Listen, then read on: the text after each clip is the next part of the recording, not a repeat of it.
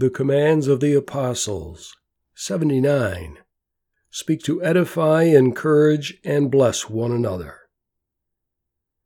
The final two commands of this section are intrinsically related, yet they point in opposite directions. Speech will always build up or tear down someone.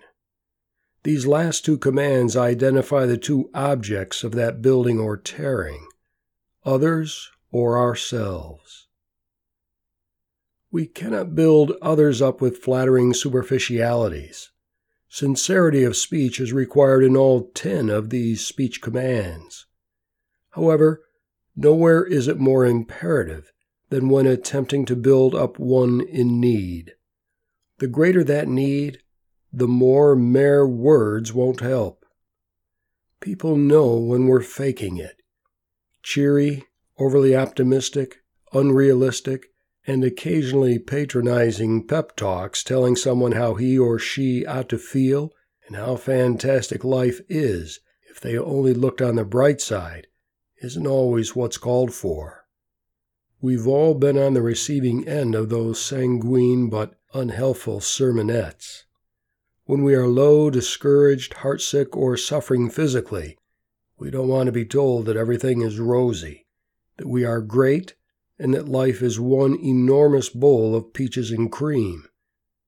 Yet there are those who go through life spreading a light hearted Pollyanna outlook without pausing long enough to look into the hearts of those they pass. In their own way, they resemble the priest and Levite who pass by on the other side of the road. Meeting needs requires more than strewing verbal petals as we pass. Pretty and fragrant it may be, but not touching people where they live. It takes time to cross over and involve ourselves in the lives of those God brings us. Most of us won't encounter those who have been beaten by robbers and left for dead beside the path. Every day, however, we encounter men and women with inner hurts and anxieties perhaps no less traumatic. These we are sent as Samaritans. Spiritually and emotionally, they may indeed be lying half dead alongside the road. How can we help? First, we have to identify their suffering.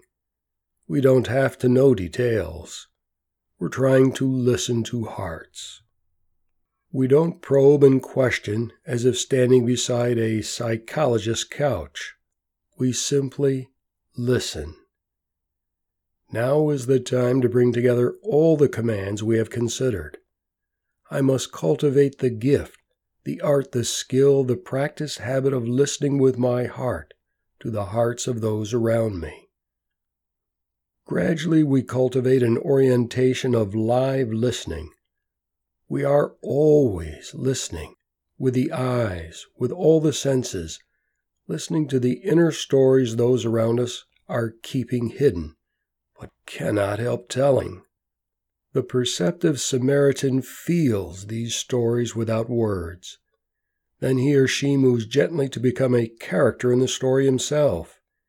He or she enters the stories of those about them all day long, with a smile, a touch, an embrace, or a gently administered blessing of encouragement.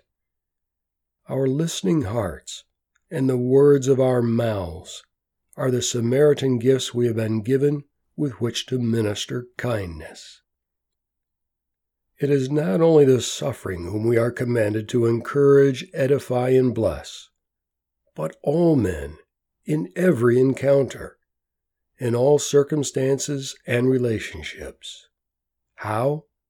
By affirming personhood, by conveying that one whose path we have crossed at some given moment is important, that his or her life and concerns and joys and sorrows matter we edify by saying, in word deed expression, by all we are, you matter. When I know I matter to another human being, that single fact is a powerful ray of sunlight exploding through the clouds of my discouragement. The fact that my personhood matters sends shock waves of new life straight into my heart. If I matter to you, I must matter to God too. What a revelation! My personhood is significant. I matter. Edify, bless, and encourage those around you this day.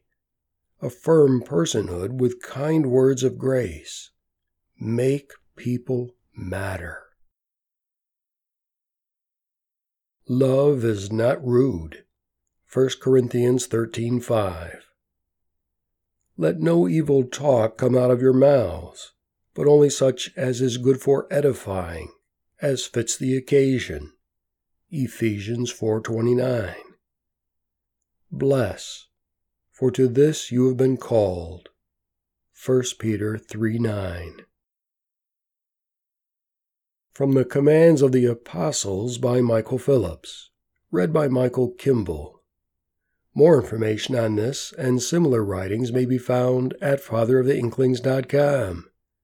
Visit Amazon to purchase the Commands of the Apostles and other books by Michael Phillips.